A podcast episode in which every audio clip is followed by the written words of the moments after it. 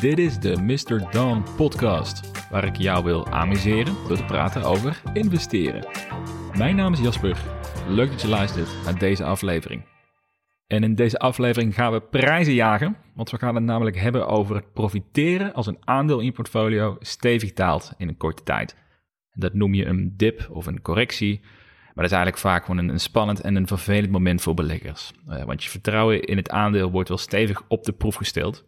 Vandaar dat ik je in deze aflevering wil vertellen of en hoe je hiervan kan profiteren als je een lange termijn belegger bent. Want stiekem zijn dit wel de beste momenten om je rendement op termijn een, eh, een flinke boost te geven. Maar voordat we starten met de aflevering, allereerst natuurlijk de gebruikelijke disclaimer. Deze podcast is puur voor entertainment doeleinden. Ik ben geen financieel adviseur, dus doe altijd je eigen huiswerk. En als je een aandeel stevig in koers ziet dalen, dan is de eerste vraag die je zelf wilt stellen: waarom vindt deze correctie eigenlijk plaats? Dus een koersdaling ontstaat als er meer verkoopdruk is dan koopdruk van een aandeel. Dus logischerwijs willen dan meer beleggers hun aandelen kwijt dan dat ze kopen. En hier kunnen verschillende aanleidingen voor zijn. Dus misschien heeft een analist een negatief koopadvies afgegeven, of misschien is de CEO vertrokken, of er is een rapport uitgekomen door een firma die eh, bepaalde vreemde praktijken heeft ontdekt, of misschien is gewoon het sentiment in de hele markt simpelweg slecht. Dus er zijn verschillende redenen waarom een koers in een korte termijn snel kan dalen. Maar het onderscheid zit hem altijd erin of de redenen van de daling gebaseerd zijn op veranderingen binnen het bedrijf zelf of niet. Dus als bijvoorbeeld de koers daalt door een negatief koopadvies van een analist, dan is het nog steeds exact hetzelfde bedrijf als een week geleden. Alleen het sentiment is aangepast. Maar ja, het is helemaal niet interessant eigenlijk om naar te kijken als je voor lange termijn investeert in een bedrijf. Want als beleggers maken we onderscheid tussen de prijs van een aandeel en de waarde van het bedrijf. Want de prijs is altijd korte termijn en stevig gedreven, door het sentiment, terwijl de waarde gebaseerd is op het fundament van het bedrijf. En dat zijn twee hele verschillende dingen waar je altijd over wil nadenken. Heeft het te maken met prijs of heeft het te maken met de waarde van het bedrijf? Stel nou bijvoorbeeld dat de CEO vertrekt, die, die jarenlang gezien is als de kracht van het bedrijf. Ja, dan is het een ander verhaal. Of als het bedrijf problemen kent waarmee de omzetverwachtingen niet waargemaakt kunnen worden, of dan een bepaalde productlancering voor onbepaalde tijd wordt uitgesteld, ja, dan heb je wel te maken met fundamentele veranderingen binnen het bedrijf.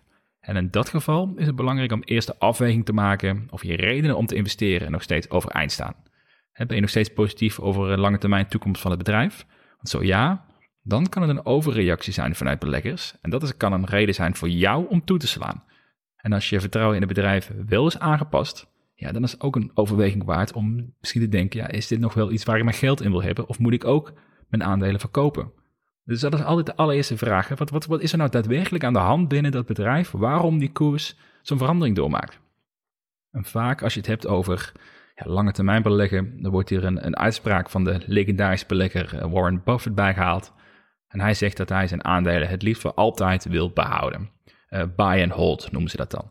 Maar dit wordt wel vaak uit zijn verband gehaald. Want wat Buffett hiermee wil zeggen is dat je investeringen voor lange termijn wilt aanhouden, tenzij bij bedrijf dusdanig iets verandert die jou echt een goede reden geeft om te twijfelen aan de lange termijn belegging. Dus het betekent niet dat je, eh, als je een lange termijn belegger bent, dat je iets moet kopen en het daarna moet vergeten. Want dat werkt alleen als je een marktbrede index koopt, zoals bijvoorbeeld eh, als je de, de hele uh, AEX ETF koopt bijvoorbeeld. Dus stel dat je een aandeel bezit waar jij veel vertrouwen in hebt. Er gebeurt iets in de markt, wat voornamelijk een negatief effect heeft op het sentiment, maar je merkt eigenlijk al snel dat het helemaal geen verschil maakt voor het bedrijf zelf. En de reden dat jij ooit geïnvesteerd hebt in het bedrijf, dat staat nog steeds overeind. Dan kan het een goede aanleiding zijn om te profiteren van de correctie, om meer aandelen te kopen voor een goedkopere prijs. En dit klinkt trouwens als een enorm eenvoudige strategie, maar in de praktijk blijkt het zeker niet het geval. En de reden hiervoor is dat je als belegger stiekem meer waarde acht aan de koers dan wat je zelf wil toegeven. Eh, en als de koers fors daalt, dan ga je aan alles twijfelen. Dus had ik deze investering wel moeten doen? Eh, gaat de koers zich ooit herstellen? Moet ik verkopen voordat de boel nog verder daalt? En dit is juist de grootste fout die je kunt maken in dit soort situaties. Is dat je een aandeel gaat verkopen waar je vertrouwen in hebt, puur alleen omdat de koers daalt. Dus uh, dat kan je ook wel buy high, sell low noemen. Nou, ik ben geen financieel adviseur, maar uh, dat kan ik je wel afraden. Uh, daar is nog nooit iemand rijker van geworden. Dus je zult emotioneel sterk in je schoenen moeten staan om meer aandelen te kopen van het bedrijf als je er al op een stevig verlies mee staat.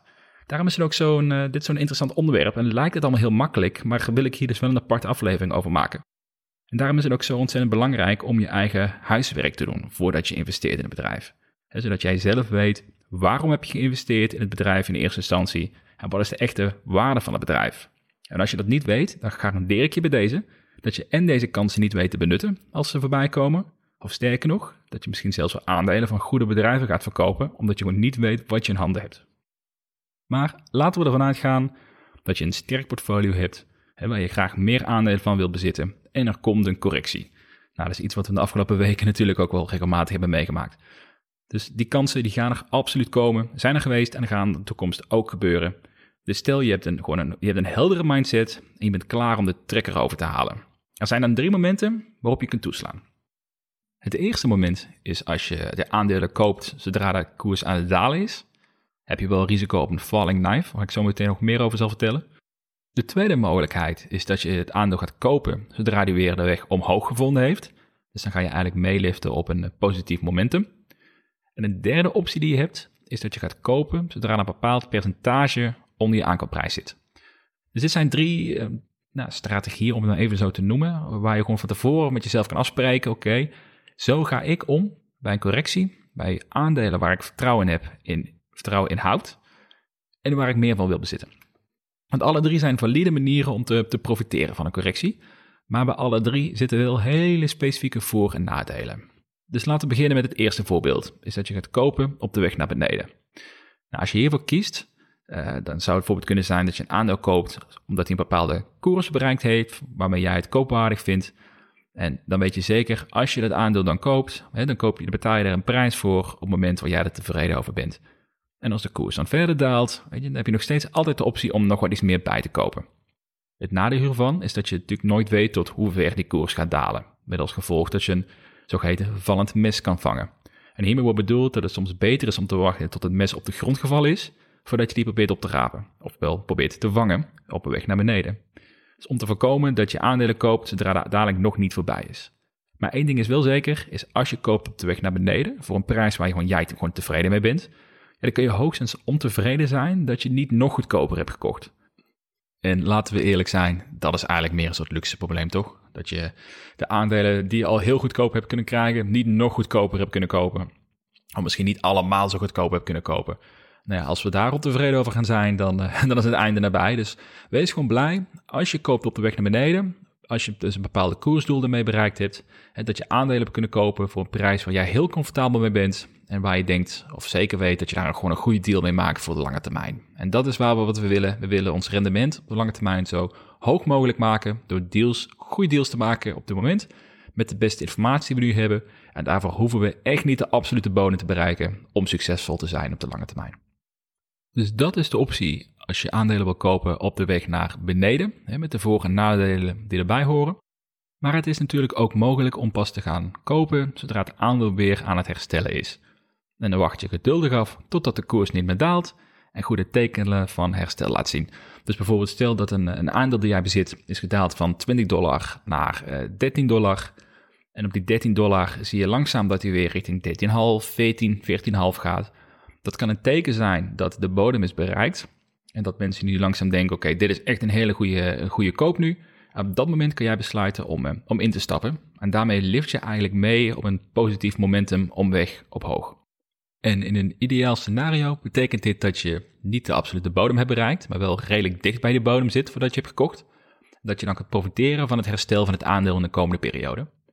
Je hebt natuurlijk ook nog steeds de optie, ook in dit scenario, dat de bodem nog verder kan zakken dan. Hè? Dus stel dat je dus koopt op het moment dat je een, eh, dat je een herstel ziet, dat hij dus die 14,5 dollar bereikt is van het aandeel, voordat hij nog verder gaat dalen en weer een nieuwe bodem gaat neerzetten. Dat weet je nooit. Wat ik al eerder zei, je kunt de bodem kun je gewoon niet timen. Dus je hebt geen idee hoe ver die kan dalen. Maar je kunt jezelf wel de kans zo groot mogelijk maken. En in dit scenario geef je jezelf meer de kans dan in het eerste scenario om dichter bij de bodem te kopen op weg omhoog, zonder dat je de hele tijd blijft kopen zodra hij nog aan dalen is. Uh, maar goed, anderzijds uh, betekent ook dus dat je niet exact de bodem gaat timen. Maar goed, dat gaat, uh, dat gaat niet meer lukken. Dus er zijn kleine nuances in die twee strategieën die ik net, die ik net benoemde. En het is eigenlijk afhankelijk van jouw voorkeuren welke het beste bij je past. En het is altijd verstandig om hier ja, voorafgaande ook een nadrukkelijke afweging voor jezelf te maken. En welke strategie past het beste bij jou? En de eerste strategie is iets risicovoller dan de tweede variant. Je geeft jezelf iets meer ruimte voor een hoger rendement als je goed zit. Dus als je dicht bij die bodem weet, uh, weet te kopen. Maar tegelijkertijd kan die bodem ook harder doorzetten dan bij het tweede voorbeeld, waarbij je al wacht tot je het herstel ziet. Dus wat dat betreft, um, een beetje linksom of rechtsom, allebei is sowieso een goede strategie als je overweegt om te kopen van aandelen waar je in gelooft voor een lage prijs. Uh, in ieder geval een lage prijs dan, waar je er, uh, dan wat jij beschouwt als fair value. Ja, dan heb je linksom of rechtsom altijd een, uh, een goede koop in mijn ogen. En dan heb je nog een derde optie. Maar die is wel iets meer situationeel. Want dat is namelijk een optie die vooral sterk is als er een marktbrede correctie plaatsvindt. En dit is iets wat ik zelf heb aangehouden bij de correctie van maart vorig jaar, waar ik zelf heel, eh, heel, heel gelukkig mee was met deze strategie. En deze optie is namelijk dat je gaat bijkopen zodra een aandeel een bepaald percentage onder je gemiddelde aankoopprijs is.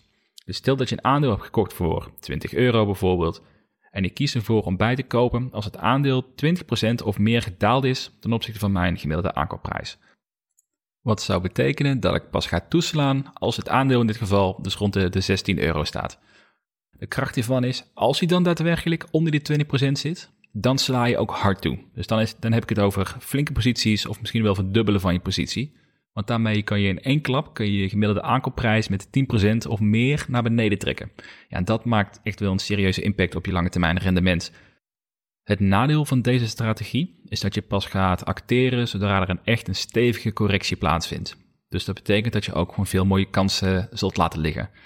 Dus ik denk dat dit een strategie is die gewoon goed is om in je arsenaal te hebben. Om te weten als een keer een, een marktbrede stevige correctie weer plaats gaat vinden, dat je een strategie hebt hoe je in zo'n situatie kan acteren. Maar in een nou, gebruikelijke situatie, eh, zoals de afgelopen weken, waar je bepaalde aandelen hebt die heel, heel stevig aan dalen zijn, zou ik eerder gebruik maken van een optie 1 of optie 2, afhankelijk wat eh, meer jouw stijl is. En mijn persoonlijke strategie is vooral een combinatie van het eh, kopen op de weg naar beneden en de laatste strategie die ik net, die ik net beschreef. En dat heeft vooral te maken met de grootte van mijn posities. Dus als ik een relatief kleine positie in mijn portfolio heb, eh, bijvoorbeeld 5%, ik heb dus wel een heel geconstrueerd portfolio, dus 5% kan voor iemand anders weer juist heel, eh, heel veel zijn, maar voor mij is 5% een kleine positie. In dat geval ben ik al snel bereid om gewoon stukjes bij te kopen zodra eh, het aandeel aan het dalen is. En ik accepteer het feit dat ik niet op de bodem koop, maar ik heb voor aandelen in mijn portfolio heb ik een bepaald koersdoel. En ik weet, uh, ik weet wat ze ongeveer waard zouden moeten zijn. Dus zodra daar een interessante deal voorbij komt, ga ik gewoon bijkopen. Zo simpel is het en het hoeft ook allemaal niet, uh, niet ingewikkeld te zijn. Maar in het geval dat een aandeel al een grote positie in mijn portfolio heeft, dan wijk ik vaak uit naar de derde strategie. Dus door pas te kopen als de koers zo'n 20% onder mijn aankoopprijs is. Een voorbeeld, ik heb een, een forse positie in Lucid Motors op dit moment met een gemiddelde aankoopprijs van 20 eh, dollar. En ook al vind ik de huidige koers waar die op staat ontzettend interessant, ik koop niet veel erbij, want ik heb al een volledige positie. Maar stel dat de koers nou zou zakken naar 16 dollar bijvoorbeeld, dan is de kans best groot dat ik mijn positie ga verdubbelen, ondanks dat het al een volledige positie is. Want daarmee zou ik mijn gemiddelde aankoopprijs naar 18 dollar trekken. En daar zou ik heel comfortabel mee zijn voor, voor lange termijn. Zelfs als dat zou betekenen dat dat uiteindelijk dan een, uh, nou, een 30% positie in mijn portfolio wordt. Ik kan er altijd nog voor kiezen, als, dat, als die positie te groot wordt, om, uh, om die positie iets te gaan trimmen naarmate de, de koers weer verder uh, gestegen is. Maar ik denk gewoon, als je aandelen kunt kopen waar je heel erg in gelooft voor een goede prijs, ja, dan, dan zou ik dat niet laten schieten. Want dat zijn kansen die je gewoon niet vaak krijgt. Dus daar, um, daar heb ik al van geleerd om gewoon hard toe te slaan zodra je daar de volledige overtuiging voor hebt en zodra die kans voorbij komt.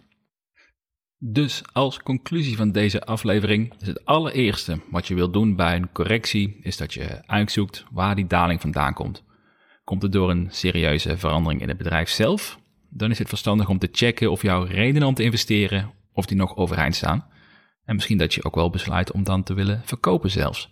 Maar als de koers puur daalt door omstandigheden die te maken hebben met sentiment, maar die geen impact hebben op het bedrijf zelf, dan zijn dat momenten waar je als belegger enorm van kan profiteren. En dan kan je voor jezelf besluiten of je wilt bijkopen, hoeveel je wilt bijkopen en ook wanneer je wilt bijkopen. En wees vooral niet bang om de trekker over te halen, ondanks dat het emotioneel lastiger is om te kopen als de koers daalt dan wanneer de koers stijgt. Maar goed, dat is wat we willen. Wij willen goede bedrijven kopen op het moment dat ze voor een lage prijs te vinden zijn, niet andersom. En als je dat voor elkaar krijgt, als je structureel deze kansen weet te benutten, dan ga je er op de lange termijn zeker van profiteren. Dus dit is iets waar je zeker over na wil denken. Hoe ga jij handelen binnen jouw portfolio als aandelen uh, stevig gaan dalen? Waar heb je vertrouwen in? Wat zijn je topposities? Wat is je plan? En hiermee zijn we weer aan het einde gekomen van deze aflevering van de Mr. Don podcast. Wil je meer weten over beleggen in aandelen of investeren in cryptocurrency en startups? Dan ben je natuurlijk van harte welkom op de nieuwe site van mrdon.nl. En hier worden wekelijks meerdere nieuwe artikelen geplaatst. En ook deel ik mijn gedachten op Twitter en ga ik ook Instagram actiever gebruiken. En daar heb ik de afgelopen dagen een paar posts geplaatst waarbij je heel snel in één ogenblik ziet of een aandeel misschien een, eh, in mijn ogen eh, interessant is of niet. Dus dat kan misschien een leuke aanvulling zijn als je snel wat uh, snackable content wil hebben, zoals het dan, zoals het dan heette. Dus zeker leuk om mij op die kanalen te volgen. En dat kan in beide gevallen door te zoeken op de gebruikersnaam Mr. Don NL. Dus dat is makkelijk, leuk en ik hoop je daar te zien.